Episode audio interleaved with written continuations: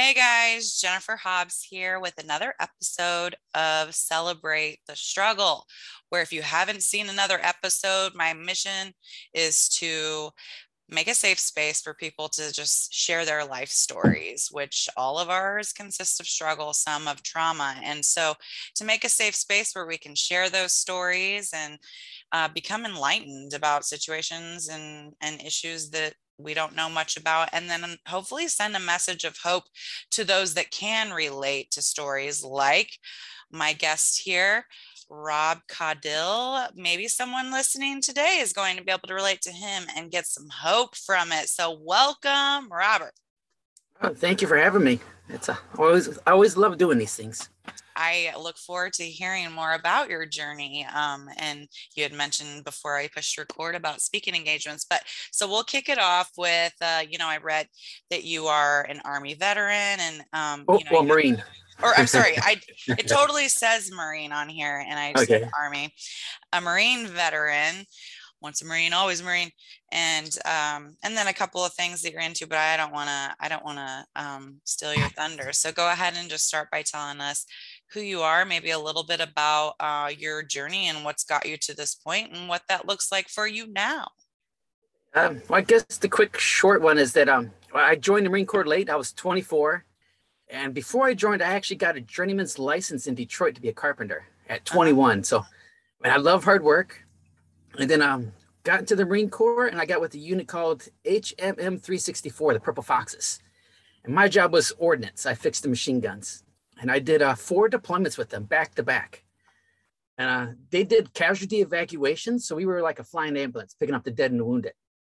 And uh, we see as um, two thousand six, my first mission, we had, a, um, I went on a mission. It was a wounded Marine, and unfortunately he passed. So all the trauma dealing with that mission was pretty traumatic. And then February seventh, two thousand seven, we had a helicopter go down with seven crew members. Mm-hmm. And I drank it away for six years until it put me into the, um, the Wounded Warrior Battalion. And I got took a year and a half to get medically retired, and I'm over one hundred percent, according to the, the V A. What's the and Wounded was, Warrior Battalion? So that is where the injured, ill, or wounded Marines and sailors go to. And like the Army has their base and you go for recovery. So when you show up, they're like, you, would you like to heal and go back to the fleet? Or would you like to just be retired out? And I think it was like when I got there, they said ninety-five percent of people choose medical retirement. And so I took the medical retirement and took a year and a half to get through all the appointments, five appointments a week I had to maintain. Mm-hmm. All this stuff and I had to prove everything, and I eventually got out with um took a year and a half. Yeah, I, I actually uh when you had mentioned that about the um unit you were in, I, I had to Google it because I was like hmm like I just want to see what I can read about it, and I got the the vibe from the stuff I read that you guys were evacuation related, um yeah. your mission. So yeah, so if, uh, you, you Oh, sorry, go if you ahead. Go to the Marine Corps Museum in Quantico, they actually have the Purple Foxes as a permanent exhibit. Part of a, it's a hill battle. And you got to go into the helicopter. And as you're walking through, you're actually walking through a helicopter. And you come out the back, and there's all the mannequins and the, the hill battle. Wow. And the Purple Foxes are in the Marine Corps Museum in Quantico. Because it's Quantico. Because huh. you got to be pretty tough to call yourself a Purple Fox in the Marine Corps and be proud of it, I guess. Right. Well, we are proud of you. Good job. Thank you for your service. Uh, you, yeah, I loved it. So as you came back, you said like you drank for seven years. So yeah, what was, and I mean, I kind of know the answer to this question, but just to share with our listeners and people watching this, tell us about that rough transition. What that looked like, and, and why was it, you know, what pushed you to alcohol? Did you have a support system? Tell us about it. Well, um, I guess just once you go into Marine Corps, it's kind of the culture of the drink. Mm-hmm. So then I kind of absorbed it, and then when I started having issues, I would just drink until I passed out. And sometimes I would uh I would work myself up to absinthe, which was one hundred eighty proof, and I was drinking half a bottle with no no water, no I just put water and absinthe, no sugar, nothing. I just I used to drink Wild Turkey Rare Breed by the chugging it from the bottle. Dang. Until Dang. I would pass out. And uh, now um, gout was a major factor to stop me from drinking. Mm-hmm. Because I read a lot. And um, what else did I? So then I just started going to the Wounded Warrior, they just pumped me with meds. I had eight pills a day for nightmares, anxiety, pain, sleep. And then I found a local group about meditation, the Singing Bowl sect, the Nepalese chants. And I went to them, and it's kind of crazy. I had this crazy, I knew it was a hallucination, a flashback, because I was laying there and they put the bowls around me and all this black smoke just come pouring out of my mouth. And it, I mean, I could see it, but I knew I was having a hallucination because I was having them all the time in the Wounded Warriors flashbacks. And it was like evil faces in the smoke fighting.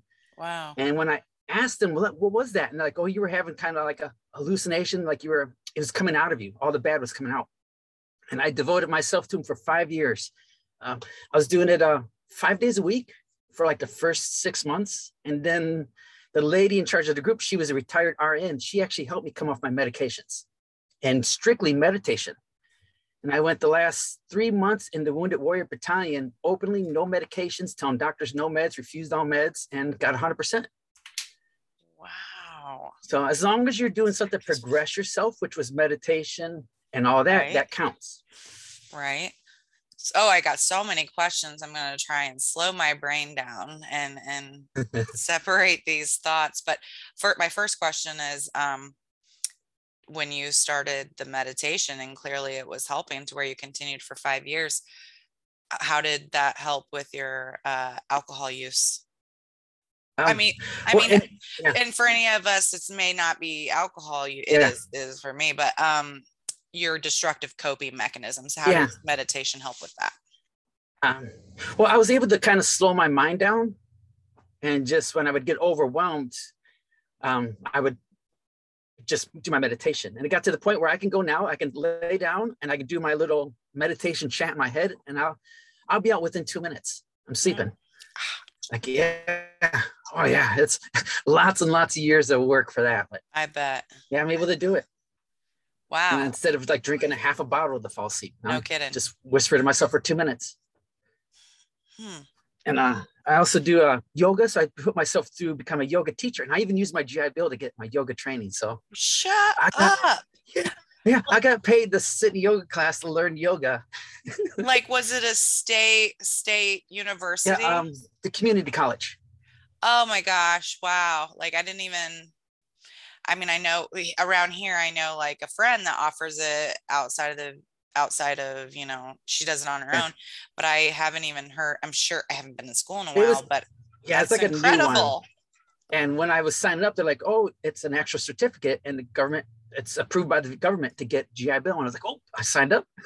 Oh my gosh. I'm going to have to check into that to see if they have anything like that around here. That's incredible. Okay. So another question I was going to ask you, um, well, you kind of already asked it because I was going to ask you about like when when did when did yoga come in? Did it come in after the meditation? Um, no, that was I've only been doing it a couple of years, mm-hmm. and that's um and that is more for my physical because I'm um you see I got ten percent per ankle, per knee, my left hip, four discs bulging in my spine, my whole C column has uh nothing but bone spurs, the entire column, and um. mild to moderate spinal stenosis. So my spinal column's deteriorating from the inside out. And I'm told I'm between a level three and a four on some of my discs, and four being the worst. And what else? I have a bilateral bicep impingement and uh, the whole mental health package. Yeah. I can't even believe you uh, remember all that, but I guess when it's oh, your, I'm like your body man. And yeah. so, so now no meds. Um, I just do my, I smoke, I smoke my little uh-huh. medical marijuana. Right. And, and you feel as though those, that gives you benefits. Yeah. Of- and I've actually been downgrading a lot. So, I mean, I was like a chimney, but, um, now I've downgraded. So like, I guess in my peak, I was doing about an ounce a month, sometimes more, but now uh, I'm, I'm probably not even a half ounce for the whole month. Right on. So I'm Does that really help you with cause... both your mental and your physical? Yeah. Like, do you try um, my, my anxiety for mine? Cause it's like a, yes, I have the tinctures and then I take the, the little gummies, the edibles, yeah. um, but I mostly kind of just smoke, but that's just to calm my mind down. Cause it's like a dribble on Red Bull. It just bounces. Right. And also the pain. I have a lot of pain, man. Sometimes I can't walk cause the pain's just so intense. That's why I was asking about the C B D, because I've heard from other people who have fibromyalgia or other types of pain that um, they have benefited yeah. from the C B D. Yeah, wow. But it can only do so much. I mean, you hit a certain point, it's just, you just got to bear through it. Okay. Yeah. So what was life like before, like who was Robert before that, before he was a Marine? Um, well, I, well, I guess I grew up in uh, Detroit, or just outside Detroit. So in the eighties, I was on Eight Mile Detroit growing up, and then we mm-hmm. upgraded, moved to Nine Mile. So we from ghetto to trailer trash. Mm-hmm. I like it. And then, um, yeah, and I just, uh, high school, I got into a wood shop at twelve. And then I worked myself up through high school as a senior, and I was doing building trades. And then got out of high school at seventeen, went straight into the union apprenticeship. And I did that for four years, like thirty below zero wind chill, one hundred percent, or one hundred degrees outside the summers, the humidity on that. And then I just got tired of it. And I, so it was funny. I left the carpentry because I didn't want to destroy my body. So I, then I went and became a mover for two years and then a Marine for not absolutely destroyed it. Mm-hmm. But, so, so what's, what's going on with you now? You're like, I, I, you know, had read and you've mentioned yoga and art. So yeah. How do you use that, not just for your own self-care and personal development, but I have, you know, read from what you had said, like you're, you're trying to help as many people as you can. Yeah. Uh, well, I love art. So I'm usually doing three, maybe four projects per each day, like different ones, different mediums. And I rotate through them as they're, they're drying. And I just build and I build and build. And that's, I guess my, I'm a, like a really creative. So I always have to be building. And then a lot of my stuff is pretty dark. So I put my anger, my frustration into my art. So it's like, I guess like a, a writer would do with their writings. I just do it with art. I put that, that mm-hmm. into that. Yeah. You sent me something that I, I totally dug. You'll, I'll, if you're okay with it, I'll oh, yeah. share that when I share this, uh, this podcast episode, and anything else that you want to feature, uh, we'll, we'll get that taken care of. Okay. So if people did want to, you know, stalk you and see more of your art, do you have it online or anywhere where they yeah, can check um, it out? Yeah, I go by Bobby Gongs, because uh, one of the things I like to do is I like to build gongs for the meditation. I built ten or eleven right now. So I'll get a sheet of metal and I will, with a Dremel, I will hand engrave it. And it takes like a week plus for me to do my engravings. Wow. And then I hand pound them, and then I put exotic wood handles on them, and I usually donate them to like my friends' nonprofits or or my own collection. I kind of build for my own collection. Mm-hmm. So I wow, just, you are really creative. Yeah, I'm like a, a jack of all trades, master of some. Were you just, so this is totally random, but I just am curious, like, are you offspring of creative people, or is it just you? Um, well, my mom was the artist. Okay. But um, and then my nephew, he's an artist. But I mean, I've taken it full blown, man. Like I, like one of my prized creations is a three man chessboard I built, I designed, and I laser engrave it and I hand paint all two hundred eighty-eight squares, like no tape. I with a micro brush and I hand paint the razor thin lines. Wow. And I've built four so far, and this is the only one that's been a success because I love geometry. So trying to figure out the geometry for my center is very difficult, but I finally figured it out after four attempts. So are, do you totally just work solo, or do you have a community of people that you tap into that creativity with? Uh, I'm kind of on my own because like I have an R V, and I gutted the back bedroom and I put a C N C machine back in there with a laser and my toolbox. So I just kind of hang out in my R V. I mean, I built this contraption to hold my T V up top that swivels ninety degrees in the R V, so I can kind of sit anywhere and it moves. And my machine just runs, and I just kind of just smoke and paint. Do you travel, or do you just kind of keep it usually in a? Um, I want to travel, but the guy sold me a lemon.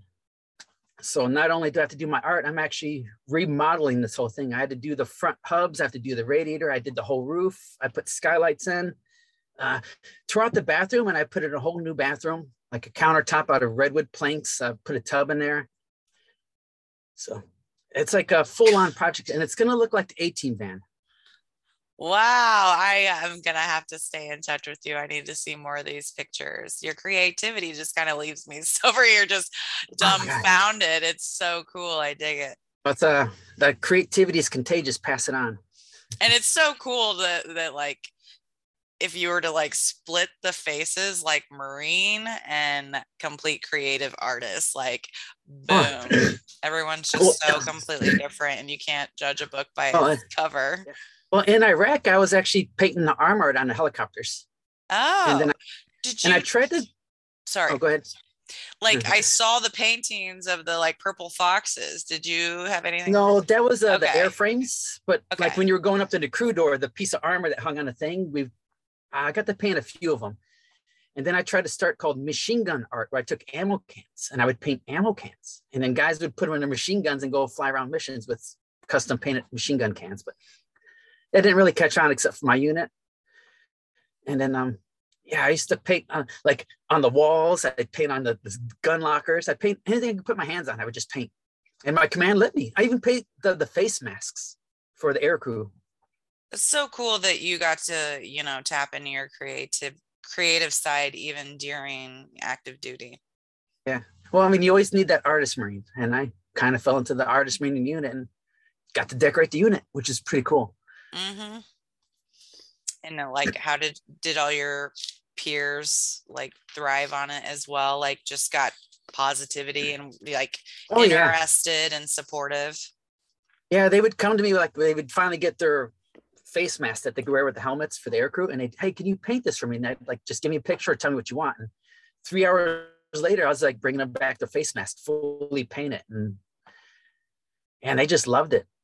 So it was really funny seeing the different faces on there, because like one guy was a shark, one guy was SpongeBob. So like big six foot dude standing there with a SpongeBob face and full combat gear. It's like, it's funny. That is funny. It's hardcore. That reminds yeah. me of us when I was at basic training. I'm gonna get off on a tangent and tell a funny story. When I was at basic training, um one morning we were about to take off running, and my mom, I had her send my favorite pair of tennis shoes because I was getting shin splints so bad. And I asked her, like, can you please send those, you know, Nikes or whatever they were. Yeah. Um, well, they were red and had a bunch Oops. of, uh, sil- well, they were red, but they had tons of silver spots on them to where like you, it was almost looked like pink. Bedazzles. Like it, it's not as bedazzled as it sounds, but it, like if you glanced at them, yeah, they're not like white, they're not black, but I needed them for my shin splints. And that morning, as we're getting like standing at attention, getting ready to like hear the yep. command to run, the the like one of the drill sergeants or the, I think it was like one of the officers rolled up, and he's standing right here, and I'm trying to face forward, and he's like, you look like a real killer in pink shoes, private. And I was like, yes, yes, sir. That's the blood of the enemies on your feet. Yeah. There you go. That's what I should have said. That's what I should have said. Well, man, like, This is this is incredible. I love hearing all of it. Everyone is just so different. And so all of these conversations are just so enlightening for me. And I hope that they're so enlightening for other people, not to mention incredibly interesting. And um, so let me get back to my questions, because I feel like you've done such a good job of painting a, painting a picture of yourself for us. And um, so mm-hmm. some of these you've kind of already touched on.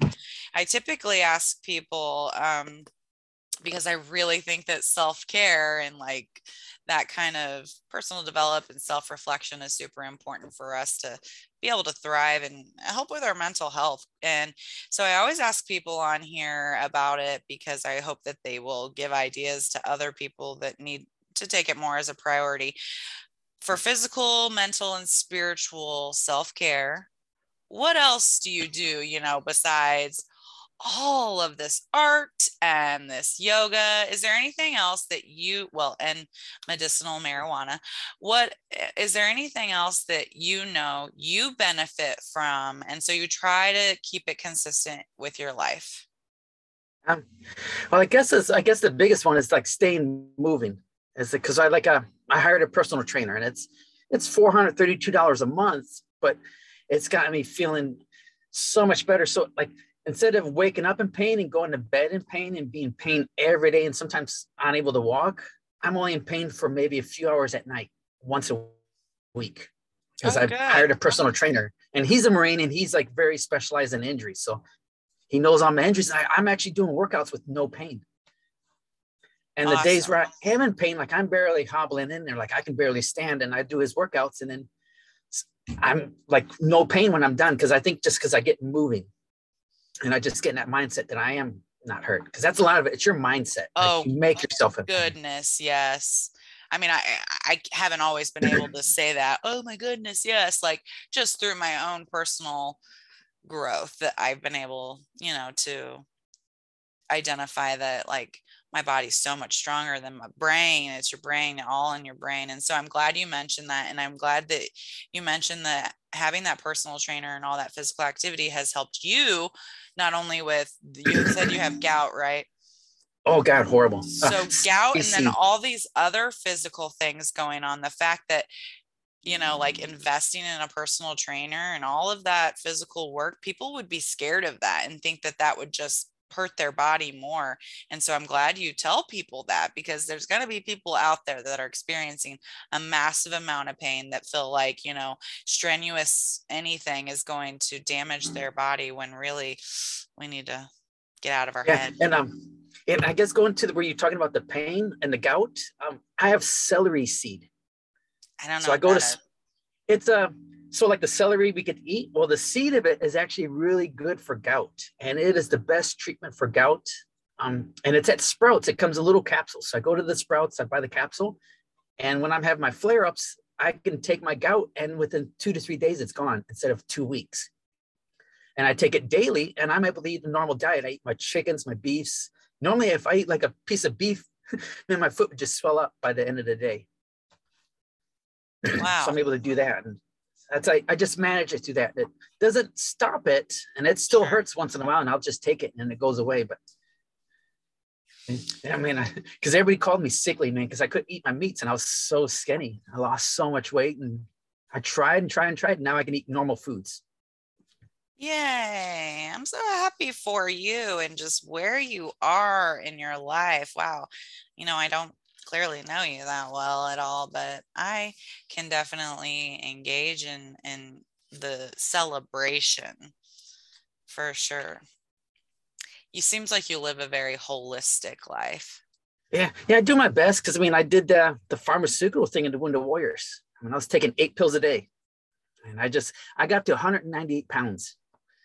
And my service dog, he went from seventy-five to ninety-eight pounds. So we were both little chunky monkeys in, in the Wounded Warriors.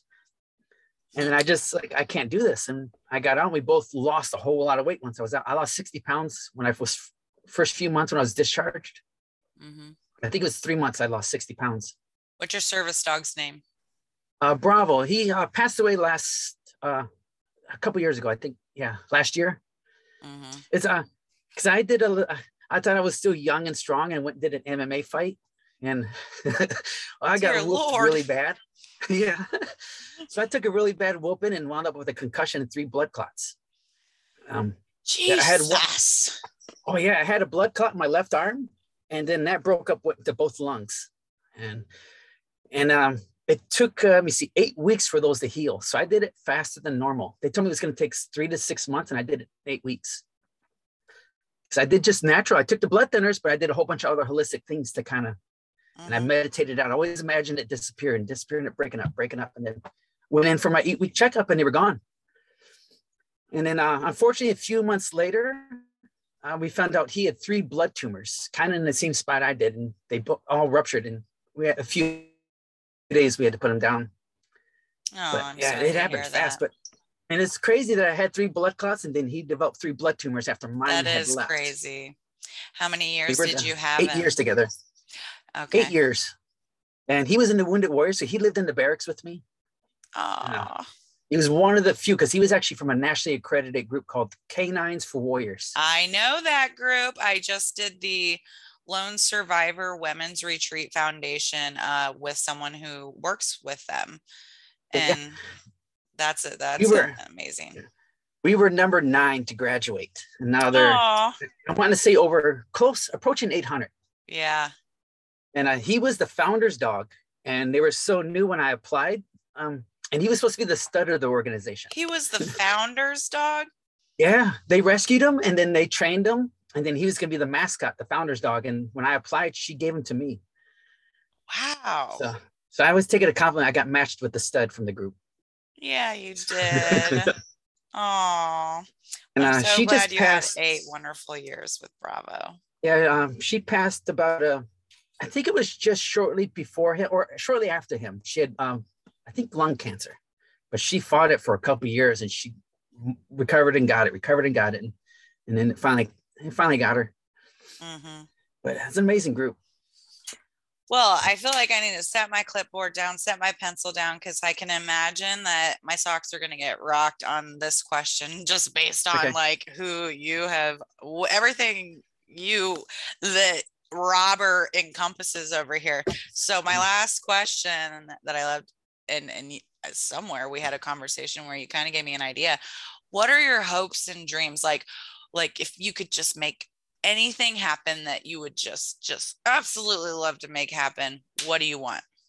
Oh man, well, well, I guess I, I like playing my crypto a lot. So I like, I'm hoping it goes up enough so that I can buy just a small plot of land, get one of the little pre-built modular homes, park my R V and just have a space where I can have a work studio because I want to be able to like build things. I want, like, I like to weld. I like bronze sculptures, clay sculptures, wire sculptures, uh, woodworking, like anything I can put my hands on. So I just want a big building with all the tools so mm-hmm. I can just build, build, build, build.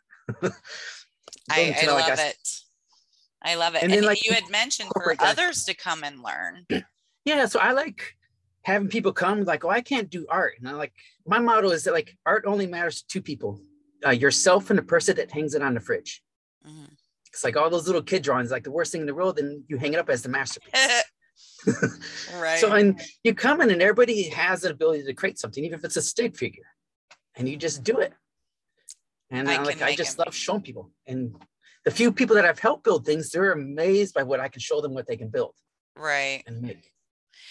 Right. I, I can only imagine. Like, I have always considered myself to not be a very creative person, but then I stepped out of that mindset and I started to realize like, I just needed to tap into it more. And, you know, like one time my husband and I went to a painting class and it wasn't like a follow these rules. It was like, pick one of these pictures that you would like to kind of create.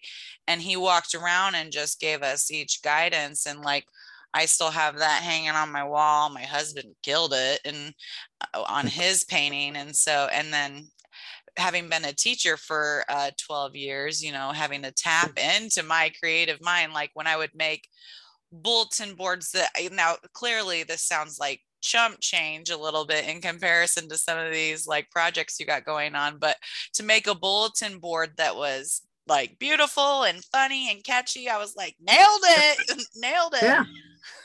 Yeah, well, yeah, it's all about like I like to paint like little plastic skulls. I go to the I wait for Halloween to end and I go in there like a busy. Yeah, get one. Yeah, yeah, like little bitty guys. Cool.